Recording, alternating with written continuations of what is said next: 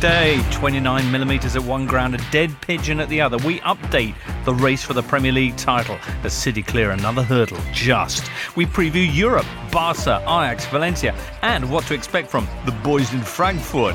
And we check in on the Championship, although not much has happened there probably. All that plus PSG's French Cup meltdown in the Totally Football Show in association with Paddy Power.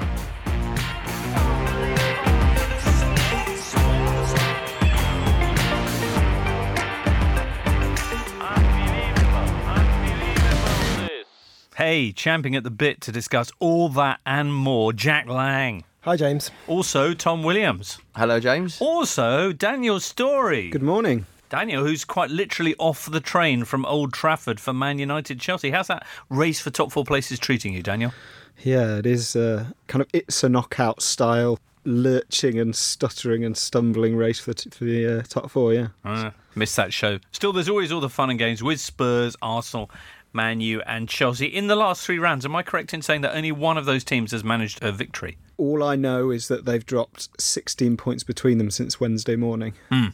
Spurs Brighton, I think, is the only win that they've had in that period between right. them, and that was what 87th minute. Christian Eriksen winner, so wow. not covering themselves in glory. Hey Tom, you were tweeting the Premier League should ask UEFA if their fourth Champions League spot could be rolled over until they got a decent team to fill it. Yeah, well, it just feels like I mean you'd expect that at this stage of the season those clubs would be really hitting their straps, you know, given the importance of Champions League qualification. And mm.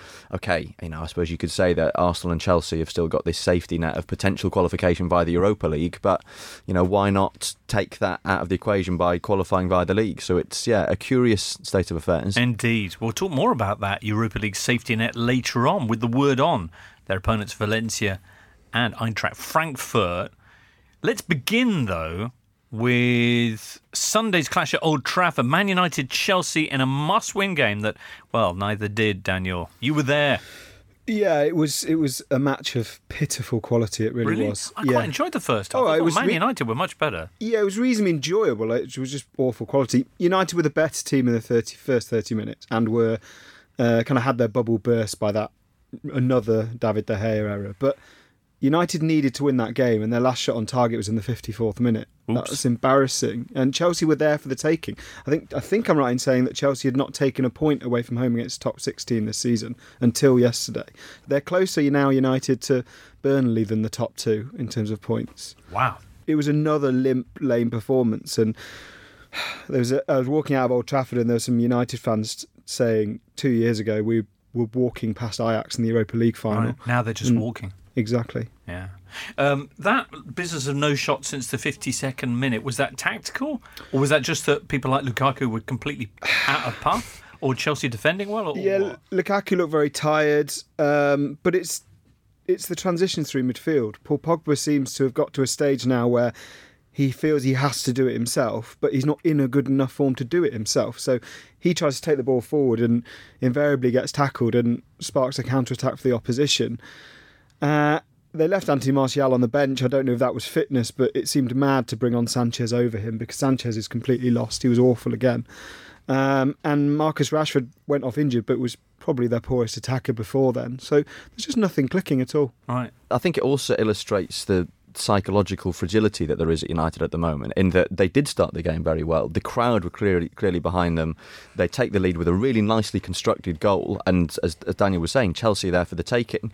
And then in that one moment, and you know, the latest David De Gea howler, you just feel the belief drain out of the stadium. Mm. Um, and for them not to even register a shot on target in, in the last what you know what was it 40, 40 minutes of the yep. game in a game they absolutely had to win is is, is pretty disgraceful. Um, but I think it just shows that they the, the psychological psychological resources aren't there. The belief that they can, you know, seize control of matches has has ebbed away over this dreadful recent period they've had, and I think that I think that partly explains the outcome as well. Right, Jack. It was notable that the, the stat came up on Sky Sports in the second half after Chelsea scored that United have kept just two clean sheets at home all season, the least in the league. Fulham have now got more than that after their clean sheet this weekend, and just the, I think when you're misfiring an attack, we've Daniel spoken about those strikers not looking in form, not looking confident. There's no one really creating chances for United, and when that's the case, you have to be perfect at the other end. And you know, you could probably make a case that Victor Lindelof has had an okay season, but I think you would struggle to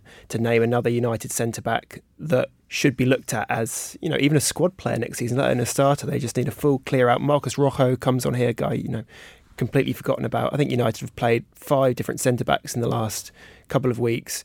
None of whom really look up to scratch. Is that why De Gea's suddenly gone to pieces? It may be a factor in some of the goals, but I don't think there was an excuse for the one at the weekend. He had a, a clear view of it. Didn't seem to me to move a great deal. Didn't get a deflection, uh, and I don't think he made up his mind as to what he was going to do with it, whether he was going to catch it or palm it away. He seemed just to take the middle ground on that. And yeah, I think, I mean, his reaction said, oh, he looked like he was ch- talking to himself, kind of in a bit of a dark place, I suppose, as you would be. And I think he, more than anyone, could do with a few months off. Do you think? Would you, if you, were you Ole Gunnar Solskjaer, would you say thanks. That's three errors leading to goals in your last four matches, as many as you'd had in your previous 123 for Man United combined. Might be time for you to take a break and Sergio Romero.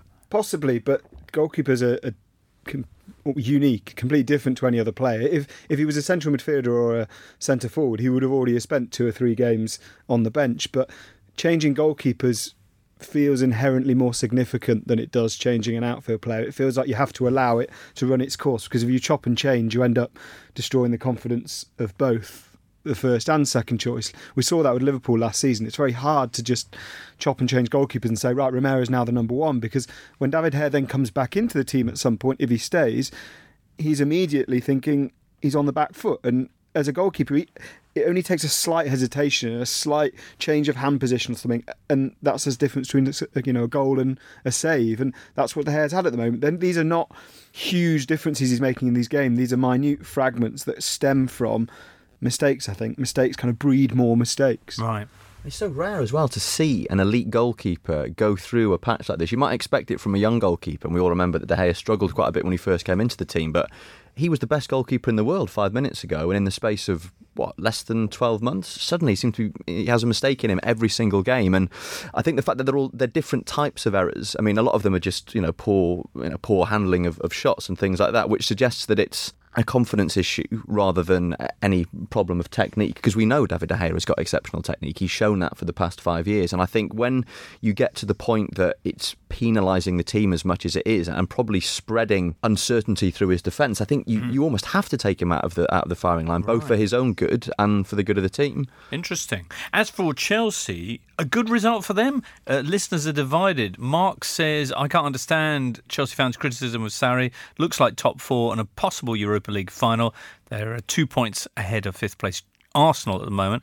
Uh, Jim Boyd says, is the fact, though, that Sarri wants to sign Higuain permanently for 30 million plus grounds enough to sack him? I mean, oh, my word, you're already puffing out your cheeks more than Higuain after a, a five minute run around. He was so frustrating yesterday, incredibly. And I don't get Sarri's loyalty to him. I know he might want to sign him, therefore he wants to convince him to come, but on the evidence we've seen, he would be a dreadful signing and a worse player in that Chelsea team than Olivier Giroud. The issue yesterday was that his movement isn't good enough and he's not quick enough that if Chelsea play a through ball, he has to set off early to have a chance of catching up with it. But by setting off early, he was making himself offside. He was caught offside five times. And they're all exactly the same. He just looks broken. He, he doesn't move, and I, I, honestly don't get that loyalty. And if it if it does cost Chelsea at some point, then Sarri should take the blame for that. Right. Okay. Well, that was all a bit of a downer. So let's leave the race for top four places there for now. Though we will be back to check on European prospects for Chelsea, Arsenal, and Spurs very shortly. After this, though, it's all about the spectacular title race. You're listening to the Totally Football Show in association with Paddy Power. Yes, listener, the title race. Liverpool on Friday, doing Huddersfield 5 0. Then settling down in the front room on Sunday to see what Burnley could come up with against Man City. Tom, you were at Anfield, where Huddersfield held out longer than expected. Yes, uh, the suspense lasting all of 15 seconds, uh, which was the time that it took for Jon Gorenc Stankovic to uh, gift the ball to Mo Salah, I think it was. Naby Keita puts Liverpool in front, uh, and and that was it. You know, the game was over. And I think both in terms of the match, but also as a as a spectacle, it kind of killed things. Uh, I think generally speaking, the atmosphere for Liverpool home games has been quite good recently. There was a there was a response to some concerns voiced by Virgil Van Dijk that the crowd were getting a bit too antsy during matches, and and too too, excited. no, no, getting too nervous. Oh, right, okay. Uh, you know, and, and that, that was feeding through to the players. Um, I spoke to a few Liverpool fans before the game, and they were saying that there's been this real desire since then to try and turn Anfield into a bit of a cauldron and, and, and try and enjoy it as best as best as they can. Uh, you know, despite the, the stakes being as high as they are. Um, I think Liverpool taking the lead as quickly as they did meant that you know there was no sense of suspense. The atmosphere did get a bit flat, um, and you know Liverpool put the game to bed quite easily. Um, and then yeah, like you say, thoughts immediately turned to to Turf Moor on Sunday and whether Right. Burnley can do them a favour. Thoughts also with the pigeon. Did we ever find out what happened to the pigeon? No, I didn't even see the pigeon. I didn't. I, I saw pictures happened on to the pigeon? on Twitter, but I didn't didn't see it Someone myself. who killed the pigeon would say. Is that too obvious? Yeah. That's too obvious. Jack. Uh, I've got no pigeon insight. I'm All right. Tell us about the ox then. Yeah, so the Ox made his return after a year out uh, with a knee injury. Um, fantastic reception when he came on. Uh, I think there was about half an hour left to go.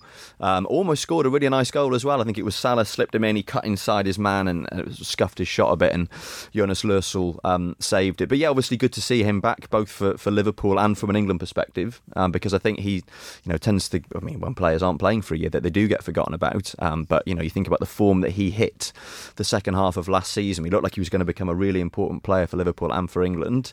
Uh, Joe Gomez back fit again now as well. He came on towards the end, um, and yeah, there's just this there's this sense of almost serenity with Liverpool. I mean, yes, you know they they are still very much involved in the title race, um, but I think that you know they exert so much control in, in the matches that they play, um, and, and you know with these players coming back from injury, uh, you know Roberto Firmino missed out against Huddersfield, but the expectation is that he'll be fit to face Barcelona. Um, you know, I, I got the impression that they're quite sanguine about the prospect of missing out on the title, despite it being the thing that they've been chasing for 29 years. Because if they get to the end of the season and they've won 97 points and only lost one match, Yep. you know what more can they do? Well, they set more history. They made more history in this game here. Naby Keita with their fastest ever Premier League goal. Mo Salah with the new record for the most goals scored by any player in their first 100 Liverpool games, 69. And also all five goals in this match scored by players from Africa, which is a new record for the most in a Premier League game by one team. Extraordinary. Anyway, meanwhile, City, then on the Sunday, City taking on Burnley, two 5 nils in their last two meetings, a lot closer this time. In the end, winning by the narrowest of margins. Yeah, it felt like, and it's it's to Burnley's credit, it felt like a match in the home straight of a title race hmm. for the first time in a long time. We're used to having light and shade in title races. We have the only kind of jeopardy for the last two months is whether Liverpool win it in the first half or the second half and whether City do the same. But this actually felt like a match at the end of the season in which one team really needs to win. And Burnley, to their credit, were typical Burnley. You know, they slowed the game down, they annoyed City, but they came pretty close to, to thwarting them. Absolutely. Just 29 millimetres. That's how much Aguero's shot crossed the line by. I thought it briefly threatened to have echoes of that Man United game at Upton Park on the last day of the 94-95 season. It was just this wall of claret and blue shirts because Burnley were really defending in a very sort of, you know, kind of like last ditch uh, way. Lots of blocks. Tom Heaton making a couple of saves, um, and yeah, and Aguero gets the breakthrough, uh, and them's the you know them's the fineness of the margins in this title race. Certainly are, Tom. Uh, So for Man City, next up, while Liverpool face Newcastle, they must entertain Leicester, who do look in awesome form. We'll talk more about their their 3 0 win over Arsenal a bit later on, but phew, impressive stuff, eh, Jack? Massively. That now, of hindsight being what it is, we, we thought Burnley was the trickiest tie, but of the four games left for the top two, that looks the most fraught with danger for sure. Right. Before any of that can happen, though, it's the Champions League.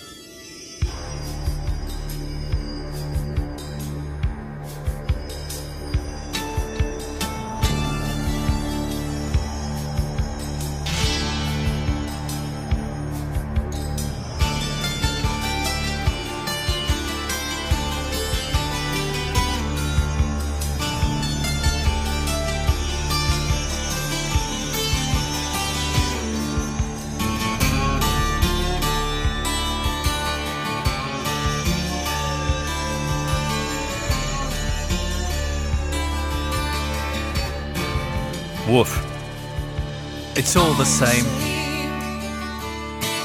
Only the names have changed. As Liverpool face Barcelona in the Champions League semi finals, the club's first meeting since Craig Bellamy took a golf club to John Arne Riise, and then both of them scored to knock the Catalans out in the round of 16 in 2007.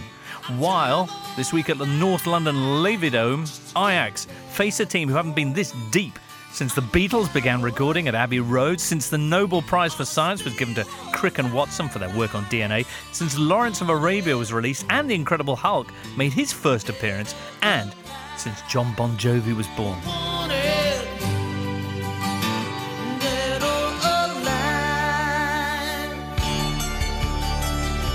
That's right, 1962. Boom. Wow. Can you feel the history? As Spurs take on Ajax. It's huge, no? Yeah, that Bon Jovi really put it in perspective for me. it's true, Jack. It's true. Okay, uh, massive match. Ajax, the darlings of Europe. They took the weekend off. Spurs dead on their feet in defeat to West Ham at the weekend. What awaits them? We dialed up Dutch football expert and our new friend Yordi Yamali in Amsterdam from the Neutral Kijkers podcast. Yordi, thank you so much for joining us. Spurs have come into this in a slightly less excited fashion uh, after a defeat this weekend. Ajax so far have put out Real Madrid, put out Juventus, put three past Bayern in the group stages. Where can Spurs get at them? What weaknesses do they have? As a, as a team they can they can uh, hurt Ajax because uh, even though the the uh, opponents before this game were really big, but they're I think a bit slow in transition and slow in build up. And Spurs is a really, fluid team. And I think that's going to be difficult to handle for Ajax. So someone like Lucas Moura, you think could be key against uh, Ajax? Yeah, I think so. Moura and Alli would be would be. I don't think the, the guys up front, uh, if they play Llorente, that doesn't uh, gonna hurt uh, De Ligt a lot. Uh, but the, the moving guys are, are going to be difficult to handle. Ajax taking the weekend off ahead of this one. Was that a move that was greeted with much enthusiasm by, say, their title rivals PSV? Not at all. Coach is is, is yeah with every uh, television uh, uh, report is he's uh, letting that know that he's really angry with that. But in the end, uh, all the 17 other teams uh, agreed with the with the FA to to do this. PSV is now 17 days off in this phase of the of the of the competition, and that's yeah, I can imagine why they're angry. Yordi, what do you think is going to happen on Tuesday? I think the big biggest problem with the opponent for Ajax is that they will never underestimate uh, Ajax because uh, Real Madrid and Juventus, even though they had hard third games, even though they went uh, behind, I think there was still some underestimation. But with uh, some key players brought from Ajax, Spurs will never do that. And with that same attitude, I think uh, the most we can get in, in London should be a draw. Yordi Yamali of the Neutral Kijkers podcast. That means neutral viewers, by the way. Kijkers means viewers in, in, in Dutch. Did you know that, Tom Williams, with all your Do You Speak Footballness? Uh, yes, I did. I mean, no, I didn't, but it's it's you telling me what it meant has reminded Right. me because there's a there's a phrase in, in a Dutch phrase in uh, in Do You Speak Football, kaaskijkers, meaning cheese watchers. Um, and that's the Dutch equivalent of prawn sandwich brigade. Really? And it Cheese was watching. coined by Co Adriaanse, criticising AZ Alkmaar fans who'd come along to the game and just sit there watching. Alkmaar, Right. of course, being the home of cheese production in Holland. Right. it got a They'd little- have been disappointed, of course, cheese room bants by the new Tottenham Hotspur Oh, Stadium, I which doesn't have that facility. very disappointed, yeah. But uh, Yordi, they're making reference to the, the huge Ajax connection in this Spurs squad. Yeah, they've got Christian Eriksen, Toby Alderweireld, Jan Vertonghen, Davinson Sanchez, three central defenders there who potentially might all start in a back three, um, given that Tottenham don't have any central midfielders. Uh, so playing a back three and wing backs might be the way to go. Uh, I was looking this morning and it surprised me. I didn't realise that Ajax were quite so heavily odds-on favourites to qualify from this Champions League semi-final, which Is shows that post West Ham or just in general? uh, It, it was post West Ham, but I think it's more a tribute to the fact that they've knocked out two teams that they were supposedly weaker than, and that Spurs have got a pretty horrific midfield injury crisis. Right. Um, it looks as if Moussa Sissoko will face a late test. It looks as if Harry Winks is definitely out. We know Harry Kane's out up front, and you know Pochettino at the weekend, his options on the bench were were Llorente and Janssen, and Ajax actually not going to be scared of either of those. Okay. Dele Alli doesn't look 100%. No, and hasn't for a month or so. I don't think. Okay. And Son Heung-min is suspended. Suspended. Hmm. So tactically, what are you suggesting that the, the that Spurs do? I think it's it's a horrible thing to say in a preview to the game, but I think both sides would probably be reasonably happy with a nil-nil draw. I think Mauricio Pochettino certainly will be because he would back Heung-Min Son to start and score in Amsterdam and score the away goal. But Ajax, you know, I know their second legs have been away from home where they have succeeded, but it's in those second. It's the fact they were second legs that in, in it's given them a nothing to lose mentality, and I, I think they probably feel the same. So I, I my prediction would be nil-nil.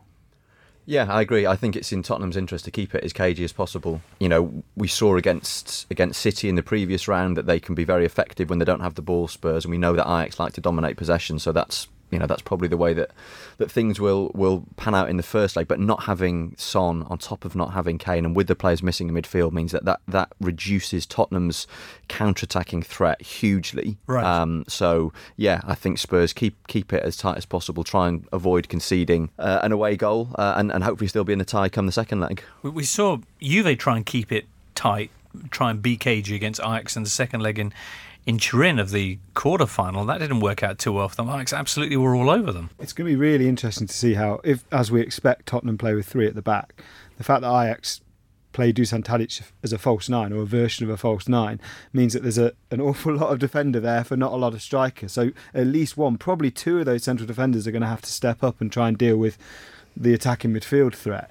That's not something that Tottenham have faced that often in the Premier League. Maybe it's a, not the same, but a version of, of what City do when they play Sterling. Played Sterling as that false nine, but not really the same. So it'll be interesting to see how Tottenham deal with that. Um, the fact, as I say, that potentially all three centre backs played for Ajax and will know that system and will know they will certainly, as as Yordi says, certainly not underestimate them. I think that plays into Tottenham's hands, but I still think they'll be happy with a draw. What a thing, though. 57 years they've waited to get this far into essentially the European Cup, and, and they arrive with their team in tatters. That's, that's the great irony of the better Tottenham do, the worse it makes last summer look. Even though they've got here despite last summer, and the better it paints Pochettino because it's it's a farce at there at this stage, and they could be having to pick the central midfield that they will. Just on that midfield thing, Tottenham have just released a video of the players heading out to train this morning, and I can see both Victor Wanyama and Moussa Sissoko.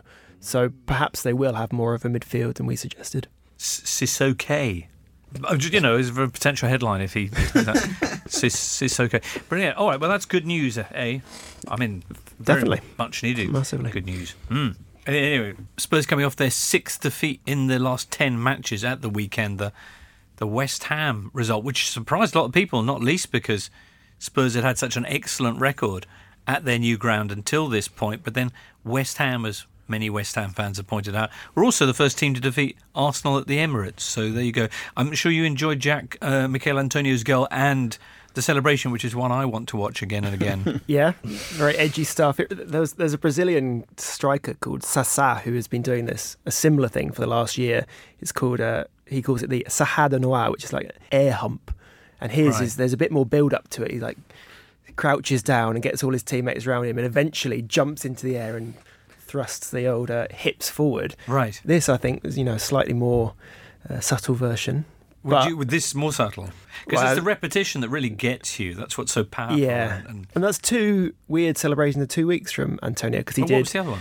Uh, he lay down on the on the new carpeting at the Olympic Stadium, The New claret carpet. new claret, claret carpet, and, and just stroked it weirdly. well, he like he likes an inventive celebration, doesn't he? Because he did the Homer Simpson running around right. on the floor. Yeah, He he says it's from a. I mean, this makes me sound like I'm hundred years old, but he says it's from a YouTuber that he has been watching in recent weeks. Yeah, no, I, I checked him out. Okay. Dan Rue, it's questionable, questionable chap. I think looking at his Instagram Tom? output, a lot of ogling women's bums. Oh, really? I mean, a lot of dancing. Yeah. I think that's his bread and butter. But Mm-hmm. when he's not dancing, he seems to enjoy ogling women's bums. Right. So just putting that out there. Yeah, the good thing about these recording booths is that they're absolutely soundproof. Right. As long as that red light there is off, Yeah. no one out there can hear us, especially that god awful producer. Uh, Terry, I forgot to say the uh, bulb in that uh, red light is broken. We can all hear you, mate. Oops. It's easy to mess things up these days. That's why Paddy Power do money back specials, so not all mistakes cost you as much. On Wednesday, we're offering money back as a free bet if Barcelona beat Liverpool. Paddy Power, home of the money back special. Selected markets only applies to first bet on all losing goal scorer, correct score, and what odds Paddy bets on the match. Match refund £10 as a free bet. T's and C's apply. 18 plus. BeGambleAware.org. On Spotify, smart speaker, and podcast platforms everywhere, this is the Totally Football Show from Muddy Knees Media. Meanwhile, on Wednesday at the Camp Nou or New Camp, depending on which way around you like those words, Liverpool are taking on Barcelona. The first time, as I mentioned, they've met since the 2007 affair of Bellamy, Riise, and the golf club. It was all about karaoke, I think, Tom, wasn't it? Yeah, it was funny because when it happened, there'd been this report that they had had a fight, uh, and then you know, and that came out what like the morning of the game, I think, or perhaps building up to the game, and then obviously there's the famous Craig Bellamy Golf Club celebration. But I think Riise spoke about this quite recently. And it actually sounded really unpleasant. He was asleep in his hotel room, and Bellamy came in and just like whacked him across the legs with, With a golf a golf club. Right. Um, so as I as I recall, the story was that previously they'd been out on a team building exercise on the razzle dazzle, yeah. Yeah, and um, Craig had insisted that everybody sing uh, the karaoke to build the team spirit, and Riise declined and went to bed instead. So Bellamy followed him with a golf club. He took matters into his own hands. Anyway, this time around, the most dangerous club that Liverpool players will be facing will be Barcelona themselves because they've just sealed their fourth La Liga title in five years and they're 26th overall, Tom. They're a successful bunch, these Catalans. Uh, and they've had one or two wobbles, but it, they always seem to resolve them by bringing on this Leo Messi fellow. That was the story this weekend as well. But Messi against VVD, the Premier League Player of the Year, the PFA Player of the Year, Tom. How do you see that?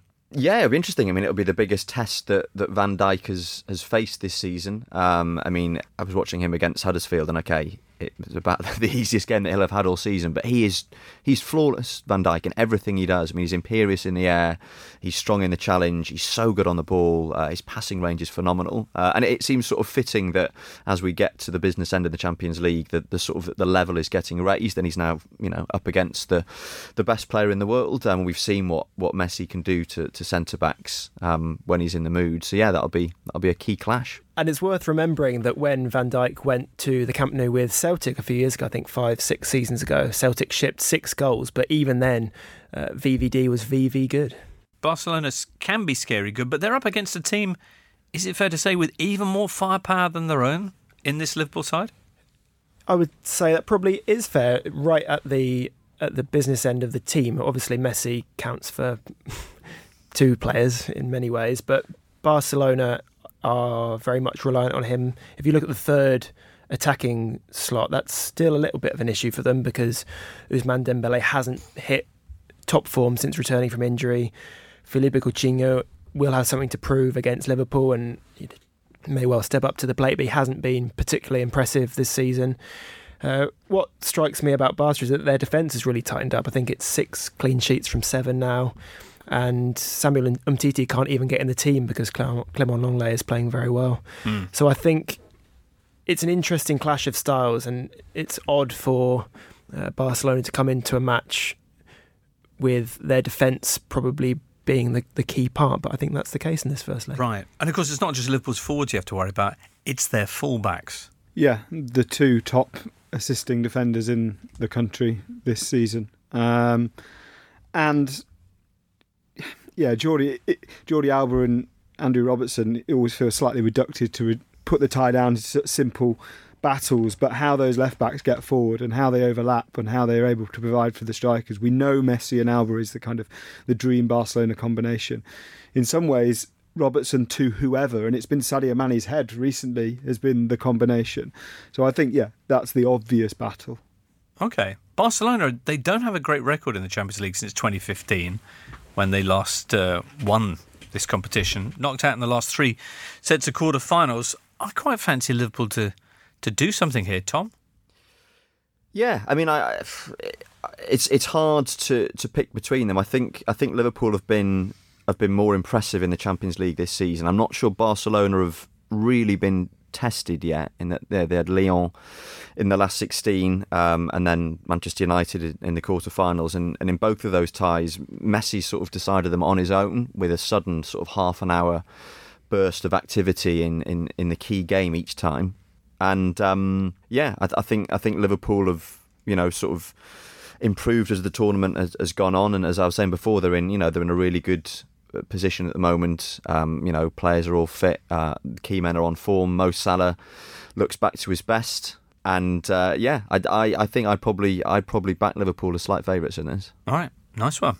What about Arsenal Valencia on Thursday? Arsenal have to improve their defending. They have to. They conceded three goals in each of the last three games. They've they lost were, their last three as well. Yeah, they, before that they kept a clean sheet away at Watford, but against ten men, and they were pretty wretched in that as well.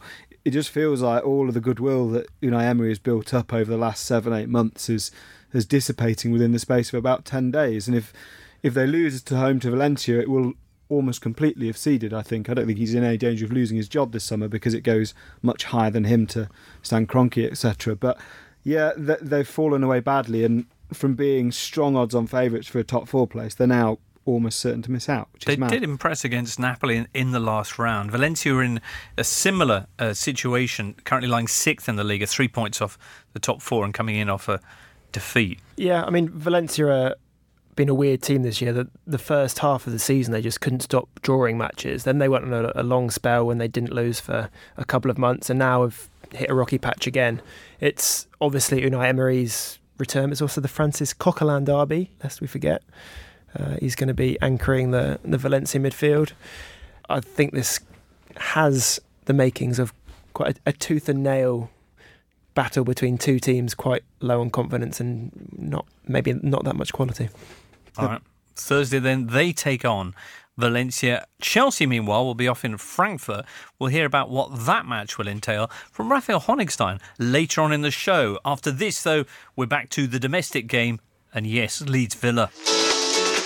Hi, I'm Kait Borsay, host of The Offside Rule, and in our latest edition, we sent Lynsey Hooper off to West Ham to speak with defender Pablo Zabaleta. He told us all about playing under Maradona, West Ham's season, and how they can achieve success. Plus, there's memories of his time in Manchester, including that fateful afternoon against QPR in 2012. When QPR equalised the game and then they scored a second goal, I thought, oh my god, I don't score many goals uh, during the season. I, that was my first one in probably the best game. In the end, we choose we needed uh, Dzeko and Aguero to the rescue. To listen to the whole interview, just search for The Offside Rule in your podcasting app of choice and hit subscribe and download. That's The Offside Rule with me, Kait Borsay, out every Friday morning. Part four relegation battle. Is it over, Daniel? Yes. Okay. Fulham beat Cardiff 1 0. Brighton drew 1 1 with Newcastle, which means Cardiff are now four points adrift and 14 goals worse off. They need to win their last two against Palace and Man United, and also hope that Brighton lose theirs, which are away to Arsenal and then home to Man City. Is it over? Yeah, I think so. Um, Cardiff. Cardiff shouldn't be have should have already been relegated according to their squad quality and budget and just about everything else. But against Fulham on Saturday, they, they had a chance to finally be proactive and take the game to someone and get a lead and then sit on it, which Warnock is brilliant at doing. And they had one shot in the first half. They just didn't turn up in the first half, and I think that means it's just a bridge too far now. Right. Yeah, Warnock with no one but himself to blame for this defeat. Three shots, only one of which was on target from the first minute to the 80th and then in the final 10 minutes, uh, another 10 shots as they mm. finally realise, oops, we better go for it. Mm. Well, they ended up, Cardiff, with eight shots on target to Fulham's two. Um, so they did have a go belatedly. Um, but as Daniel was saying, I mean, Cardiff have done incredibly to still be in the division with only two games remaining. Um, I mean, quite apart from the fact that they had the weakest squad in the division alongside Huddersfield, that they spent next to no money uh, in the summer transfer window. Then you have the Emiliano Sala tragedy in January. Um, they've had some really bad luck with refereeing decisions. Um, so yeah, I, I, think Cardiff are down, but they've you know they, have given a pretty good account of themselves in the circumstances. Right. Ryan Babel with the goal that may well have sealed their fate. What a, what a fabulous goal it was. And Fulham picking up their third straight win and their third straight clean sheet. A. Scott Parker Very impressive. First time Fulham have kept three clean sheets in a row in the Premier League since February 2010. Really? I believe, yes. They'll be a useful addition, the Cottagers, to the Championship, which is currently the world's most entertaining league. I put it to you. Championship this weekend, not much happened, eh? Norwich confirming their promotion back to the top flight. Sheffield United are up two after they beat Ipswich. Tricky to pronounce Ipswich. And Leeds took on an Aston Villa team that had won 11 straight games and held them to a 1 1 draw, but only after some of the most extraordinary scenes of the season had taken place. Daniel. Yeah, so it starts 10 minutes before the actual incident because at 10 minutes before the actual incident, what happens is a, an Aston Villa, uh, sorry, a Leeds player goes down injured, and Aston Villa slow. Both players slow down, as tends to happen now, and the game gets played at half pace for about 10 seconds, and eventually the ball was kicked out. 10 minutes later, the vice versa happens. So an Aston Villa player uh, goes down injured. Uh, the game again goes into that half pace. Villa then stop playing. Leeds then decide they're going to carry on playing. So Tyler Roberts, yeah, he, he looks like he's just going to stroke the ball out of play, but instead he strokes it forwards to uh, Mateusz Klich. Yeah. Thank you so much. Yes. Yeah, it- he Clickbait. really he really gave them the eyes, Roberts, in a very in a, in a brutal sense, in that he looked like for all the world he was going to knock it out, looked towards the the touchline, then just knocks a through ball. Which means that the Villa defence has been entirely caught out, but so is the linesman as well. Yeah, and it, it causes a, a massive a brawl, a ruckus between um, between the players, during which Well, because Klich has gone on and scored despite Yes. being, I think, evidently Offside, in an off- yes. offside position, right? um, and yeah, and it causes a fight. Anwar El Ghazi gets himself sent off, but I think it's fair to say that Patrick Bamford uh, gets him sent off. It was just outrageous. One of those things that 20 years ago you wouldn't really hear about it because everything's televised now. It just makes him look so stupid. the two are kind of tussling, and then yeah. El Ghazi swings round, and Bamford, who hasn't really been touched, Yeah, clutches his down. face and Yeah. tumbles, and the Yeah. referee sends off El Ghazi. Indeed, and I suspect I wouldn't be surprised if Bamford gets a, a Hmm. ban for at least one game of the playoffs for it. Um, and at that point, the the most extraordinary thing is that Well, not- now you've got an, an almighty set to going on on the touchline as well, where John Terry is taking on Marcelo Bielsa. very much a fight of the righteous. Um, John Terry sticking up for what is morally, uh, what he feels is morally right, as he's done for almost three decades. And yeah, Marcelo Bielsa, the only way to sort this situation out without it causing longer lasting problems is for Leeds to let Aston Villa score. Uh, the immortal three line instruction: let them goal, yeah. let them thought it was- I goal. thought it was give them goal. Even better, Give it something wrong. give them goal. My only annoyance with it is that in those situations, I think it's only right. Forest and Leicester did this a few years ago. There was a different incident in which a, a player collapsed on the pitch, so they had to replay the game. And Forest 1 0 up at the time, but Leicester let Forest score from the kickoff right at the start. And it's the goalkeeper that walked through and scored. I think that's the only thing they got wrong, is that it should have been the goalkeeper that was allowed to walk through and score. But Well, yeah, uh, It although wasn't. Pontus Jansson would not have let him, I suspect. Pontus He's Jansson the was only man on the pitch who hadn't got the memo. Well, I think he had got the memo. I think he's such a cult hero that he want. I, I actually think it was a piece of tremendous acting. I think he knew he wasn't going to get the ball, but he wanted to be seen to be trying, um, but just not quite getting there. But yeah, that's the only way it could be sorted. It should be said that even if it was sold as the goal that let Sheffield United get promoted, the reality is that in terms of goal difference, Sheffield United were already up by with their victory on Saturday. I don't know whether Bielsa would have done exactly the same thing had if Leeds had needed a win to go up.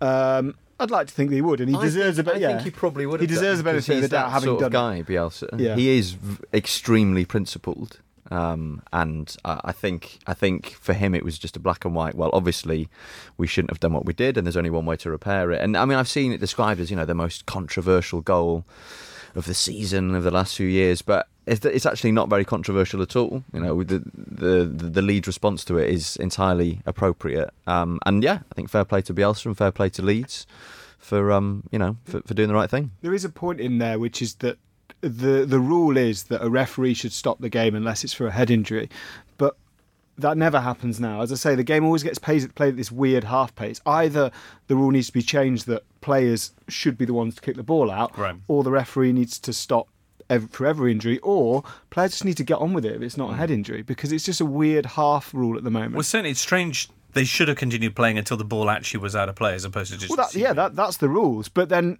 as soon as one team stops, morally it feels wrong for the other team just to carry on playing. So effectively, the defending Right. team can just can make it go their way by just standing still. Uh, but it, yeah, it kind of needs to be sorted out because it's very messy. Will Patrick Bamford be banned? I think he'd be lucky if he doesn't. Okay, excellent.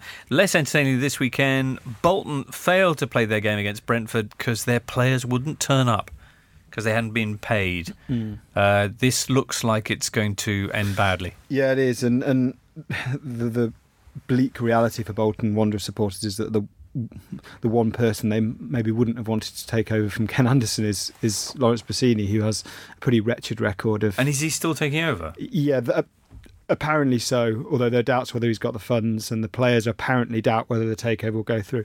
One of the things I think it was the EFL suggested to Bolton, "Oh, could you not play a team of kids?" As if, as if a first teamers that aren't getting paid their wages, as if kids are suddenly going to come in and go, "Well, we're not getting paid either, and we've got less money." But yeah, sure, we'll.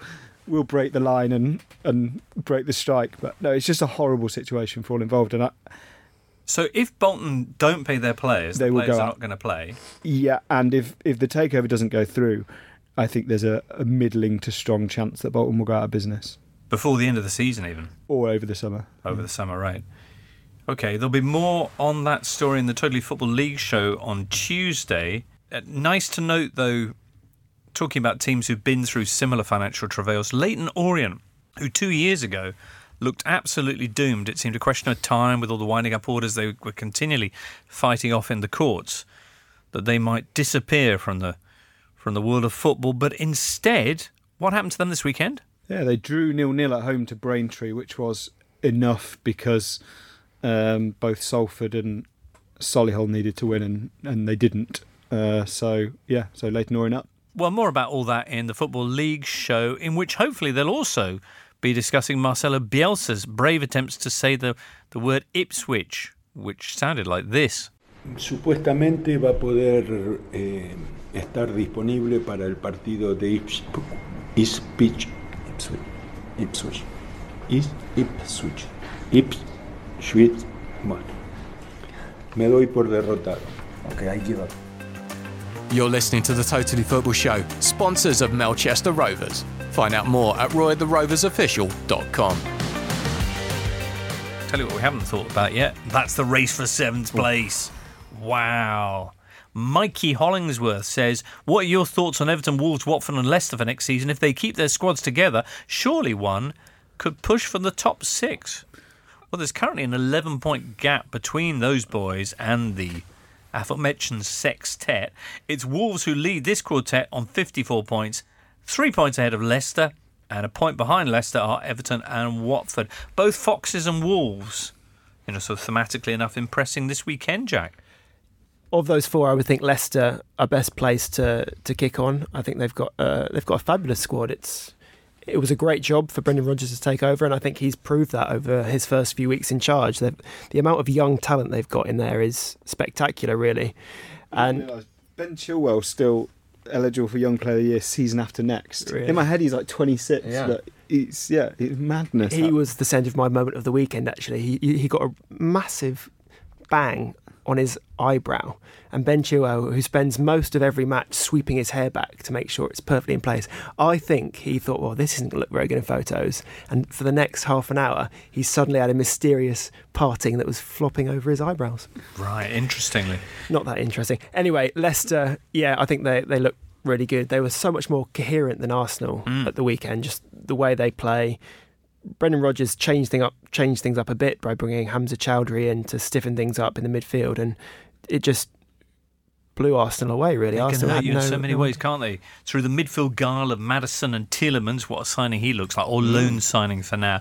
Or straight, good old fashioned Route 1 football, woof, Schmeichel all the way up to Vardy, and bish bash bosh, it's 2 0. Edison esque, I'd say, that pass from Schmeichel. It's not just a hoof, is it? He can see that there's space in behind the Arsenal back line, not for the first time this season, um, and, and plays Vardy through nicely. I, th- I think if you could guarantee that the Champions League contenders outside the top two would remain as hopeless as they've been this season, next season, then you might back one of the teams from that little collection of clubs to bridge the gap. I mean, that'll clearly be the incentive because you know Wolves have had a great season. Leicester look transformed under Brendan Rodgers. You know, Watford, Everton as well have, have turned a corner of late. Um, the problem for them is that all of those clubs will go out and strengthen in the summer, and I imagine that will probably prevent that gap from closing. But certainly, I, I think I think it's a really exciting group of, of teams who are all playing all playing good football and, and all look to be on a positive dynamic.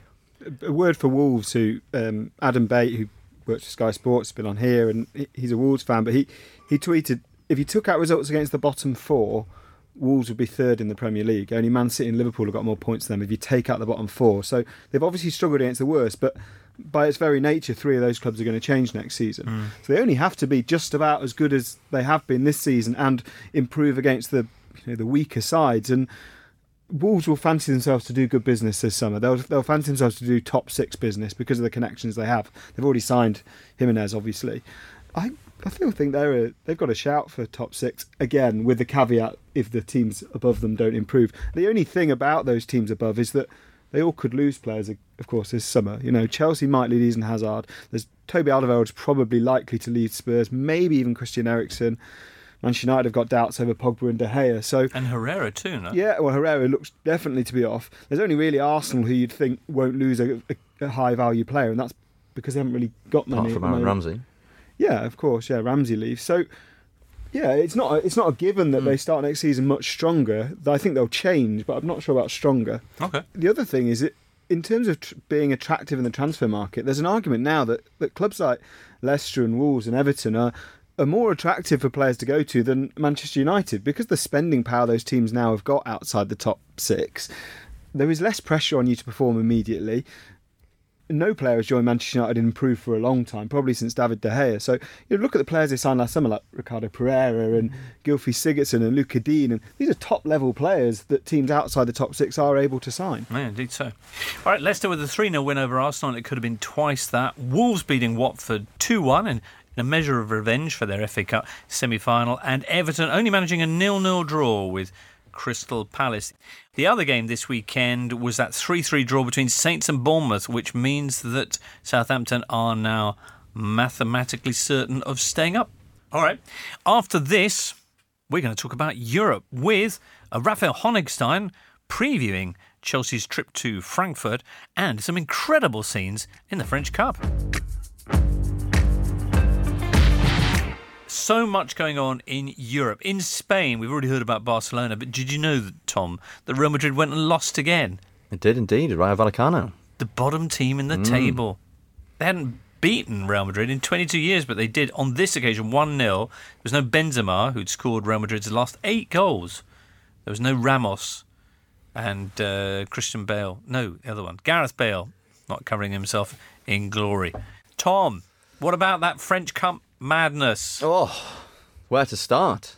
So it's Saturday night, and PSG are taking on Rennes in the final of the Coupe de France. And Neymar was starting his first game since February. It didn't go well. No, it didn't. I mean, it, initially it did. Uh, as you say, Neymar back in the starting 11 after um, recovering from uh, his foot problem uh, sets up Dani Alves for a fantastic goal. Think Beckham and Scholes at Valley Parade all those years ago with a corner from the left, volley from the edge of the box. Di Maria then threads Neymar through. He chips Thomas Koubek. PSG are 2 0 up and all is well, um, but Rennes hang in there. Um, claw a goal back when uh, Presnel Kimpembe, who has been dreadful in recent weeks, slices a shot into his own net. Mm. Equalise um, through Mexer um, midway through the second half. And then Rennes hang in there. PSG very profligate. Kylian Mbappe misses a hatload of chances and then gets sent off for a really disgraceful challenge on Damien Da Silva. Catches him sort of on the inside of the knee with his stud showing. Um, and that will quite possibly be the end of his season.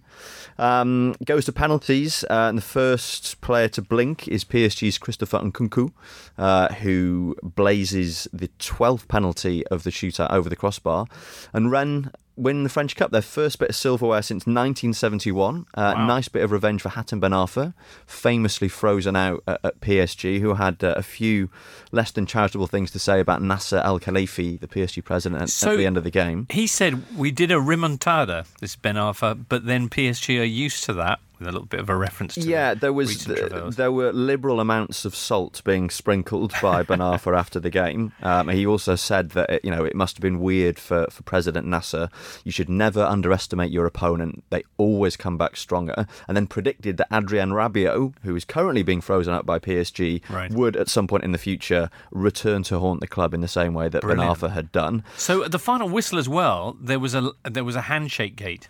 Yeah, kind of. In the um, Khalifa, Al Khelaifi, the PSG president, is there in the row of dignitaries as Rennes pick up the the cup. Uh, ben Arfa goes past him, goes to shake his hand. Al Khelaifi looks reluctant to shake his hand, and then Ben Arfa insists. There's a couple of words exchanged. Okay. Um, but the most notable incident post match was as the PSG players are making their way up the steps at Stade de France to get their runners up medals. There's some bozo filming them, uh, apparently a friend of one of the Rennes players, and insulting them as they go past. Uh, he said something to Kazawa. He called Buffon a clown. He called Marco Verratti a racist. Then he tells Neymar to go and learn how to play football. Neymar reacts by stopping. They sort of grapples for a little bit, and then he basically lamps him. Um, so that is likely to be, uh, uh, uh, you know, Neymar's season over as well. The suggestion in L'Equipe this morning was that he's looking at a ban of up to five matches for that, in addition to the three-match Champions League ban that he's already been hit with for slagging off the officials after the elimination against Man United in in the Champions League. Um, so a pretty wretched end to the season for PSG. Their worst season uh, since 2012-13 uh, in terms of trophies won because they've only won uh, the league title. Um, and yeah, questions being asked about Thomas Tuchel, about Antero Henrique, the sporting director, whose recruitment has been, uh, you know, pretty appalling the last few years, and also about Al Khelaifi himself, who has been the one constant throughout, you know, the various setbacks of recent seasons, the remontada uh, at Camp Nou, going out against Real Madrid, the calamitous defeat against Man United. Um, so yeah, an interesting summer ahead. Jack Tanner says, surely Tuchel's job at PSG must be in doubt. Next stop for Jose? Question mark. I mean, Jose, with classic subtlety, has let it be known that he would be open to working in Liga. He, He was at a Liga He game. was. Uh, uh, he watched Lille. Uh, watched Lille beat uh, Nîmes five 0 um, on uh, uh, Sunday. So the next day he turns up at a French game. Yes, uh, th- the feeling with with Tuchel is that he was the choice of the emir in, in Qatar. So you know, the, the owners of the club went over Al Khelaifi's head and said, "This is our man." He's very popular with the players, right up until um, the United tie in the Champions League. And if you you know overlook the fact they went out of the Coupe de la Ligue against Guingamp, he he was actually doing pretty well. Um, so th- there is support for him at the highest echelons of the club. Antero Henrique, um, former Porto Supremo, is the guy who is responsible for the fact that PSG have got this very thin squad and have recruited very poorly. But then Al Khelaifi, when he was asked about Henrique most recently, said that his job was in no danger. So yeah, I, I can't see Tuchel losing his job. Um, I don't sure. I don't think Mourinho is as attractive to PSG as, as he might have been a couple of years ago. But I think there are going to be changes of, of some description in the summer. Nice one. Thanks, Tom. Uh, Italy, you can hear more about that in Golazzo, where we'll be talking about the Derby of Italy, featuring that stunner from Nainggolan and CR7's 600th career goal. Plus, we'll discuss why a manager who was once ranked top three in the world is now known mostly for shouting cock repeatedly. Also, Germany, where the title race collided this week, collided with the Revierderby. Schalke and Dortmund in the Ruhr. Let's hear from Raphael Honigstein. Rafa, what drama? What drama this weekend in the Bundesliga? It was um, very, very eventful, James. Dortmund were looking to put pressure on Bayern with a win against their hated rival Schalke, but Schalke really tore up that script completely. They won 4 2. Dortmund self destructed, had two players sent off, conceded a very strange penalty um, after VAR intervention on a handball. Everything was set up for Bayern to take full advantage, to kill the title race once and for all, but they stumbled and only mustered a 1 1 draw away to Nuremberg on Sunday. So two points clear, three games to go. It's still game on. Okay, so Bayern in those three games have to host Hanover, then they go to Leipzig, and they finish off against Frankfurt. What are the odds on them dropping two points in those matches? Well, Hanover are the poorest team in the league, not just uh, results wise, but also their performances under Thomas Doll have been fairly atrocious. They actually won at the weekend, but uh, not sure how, how they mastered that. So that is almost a given thing that Bayern were, will be taking three points from that. But then the two next games are really difficult. Leipzig are the in team in the league. They've won six in a row. They've made it to the DFB Pokal final, where they also will play Bayern. And Frankfurt have been uh, one of the best teams as well in fourth place. Uh, really, really difficult to play against, as Chelsea, I think we'll find out on Thursday. So it is not inconceivable that Bayern will win one game but then not win the next two, which would give Dortmund still a realistic possibility. But they have to, and they were themselves uh, defensively uh, fairly shambolic, and they, of course have to do it without Marco Reus, who will be suspended after the red card. Okay, well let's talk about what what awaits at the Commerzbank Arena on Thursday for Chelsea in the Europa League semi-final. You were tipping Eintracht Frankfurt for the trophy way back when, Rafa. It looked like that prediction might come to nothing when they when they went. was it four two behind in the first leg of the quarterfinal against Benfica? Yeah, that's right. Uh, I mean, they they lost a man early on uh, through a red card. So the fact that they lost only for two inverted commas was, I think, almost seen as a minor victory for for Frankfurt. And then they got a little lucky, to be perfectly uh, fair, in the return leg, but they still managed to squeeze through. They have won um, almost every single game in this competition, and they they were absolutely outstanding uh, in in the group stages where they won all six games. So it's been it's been a great season for a team that a lot of people thought might have a some outside chance to do something, but at the same time, a new manager, uh, big players leaving, uh, a, a, completely new system.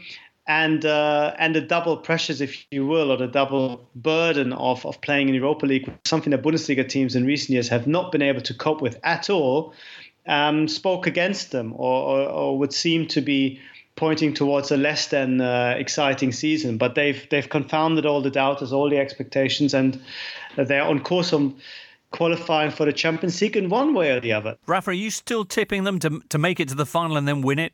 Or Do you think they're going to get past Chelsea? I think it's going to be a, a pretty close game. It's 50 50. I think Chelsea, on paper, would be seen as favourites, but they haven't been all that convincing. I think Rudiger's injury might, might be a big problem for them. And, you know, whenever Frankfurt seemed to have hit their ceiling, as it were, this season, they, they've exceeded uh, their own expectations and done even better. So I wouldn't really put it past them to do it once more. So but Frankfurt have a very decent chance of making it to the final, in my view. Time to get some odds then on all that action and more. Producer Ben's been speaking to Paddy Power. Thank you, Jimbo. Listeners, you know what I'm about to say now. It's Lee Price from Paddy Power on the line. Lee, let's talk about the Champions League and Barcelona versus Liverpool to start with. Loads of goal scorers in both teams, so give us the markets for that and the overall here, please. Yeah, this is huge. We've tipped a mercurial South American talent to open the scoring. Okay, so that barely nails down at all, Ben, but of course, Lionel Messi is the favourite to score first, last, or any time. He's 5 to 6 to net in this leg.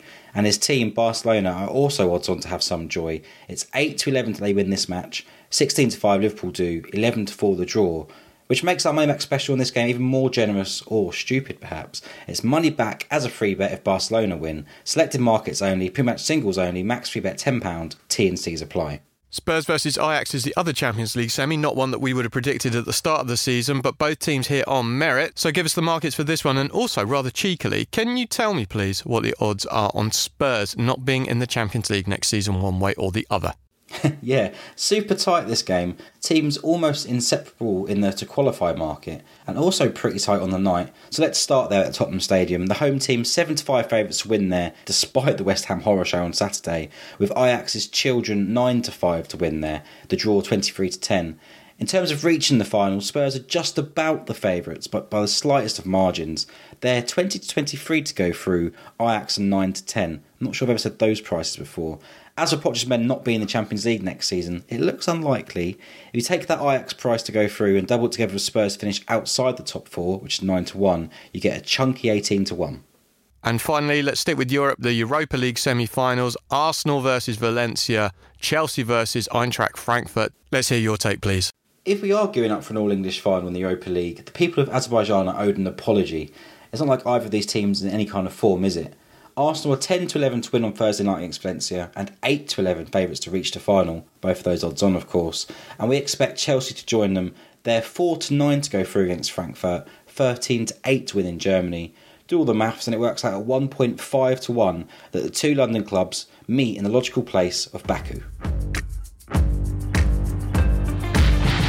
You can find out these odds and more at paddypower.com. All prices are accurate at the time of recording. 18 plus only, begambleaware.org. And when the fun stops, stop. Thursday's show will be reacting to all that midweek madness and will feature uh, Julien Laurens, Michael Cox, and Duncan Alexander. Jack, many thanks for being with us today. What are you looking forward to most this midweek? Barcelona Liverpool, I suppose. Really? Barcelona Liverpool, yeah. Good. Daniel? I'll say Spurs Ajax. Great. Oh, Tom's. I was going to say here. Spurs Ajax. Were you? Yeah. You can both I'm enjoy gonna the same with Spurs thing. Ajax. Yeah. Not very original. Oh, there's so much. I think they all look great. All the games. I'm looking forward to all of them. Anyway, I'm looking forward to being back here talking about it all on Thursday morning with you, listener. Have a great time in the meanwhile.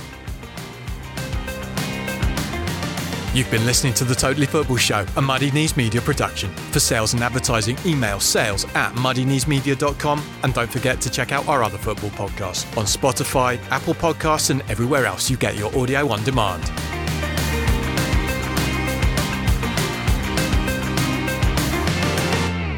Supporting your team can be a beautiful thing, but then come the injuries, the goal droughts, and the downright disastrous defeats. That's a little bit like life, really, and here at the Totally Football Show, we believe we should all support each other the way we support our team, through the good days and the bad. And that's why we're continuing to work with Calm, the campaign against living miserably, a charity dedicated to preventing male suicide. On average, 12 men take their own life every day in the UK, so that's your starting 11 and your manager every single day.